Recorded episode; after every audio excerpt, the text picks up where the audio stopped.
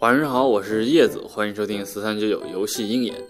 正处在两会期间啊，互联网大佬呢纷纷在两会上发表了一些自己的建议，然而最终提出了与游戏相关意见的居然并不是游戏公司的大佬，而是全国人大常委会副委员长李建国。李建国在全体会议上对正在审议的民法总则草案进行了说明，其中呢就提到了与游戏玩家息息相关的虚拟财产保护。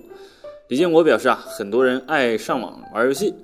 可是呢，如果上线一看，自己的装备都不见了，账号里的虚拟币呢也都被别人盗走了，难道就只能认栽了吗？虽然说呀，虚拟网络财产对国家来说可能只是小事儿，但是当成千上万人的信息所累积起来的，那就是一个大数据了。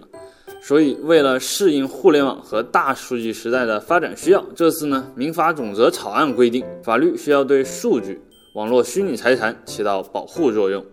这个草案的出台呢，不仅对广大玩家来说是件好事，它也使得我们的民法典具有强烈的时代感，这将在世界范围内引起广泛关注，是具备历史意义的重要抉择。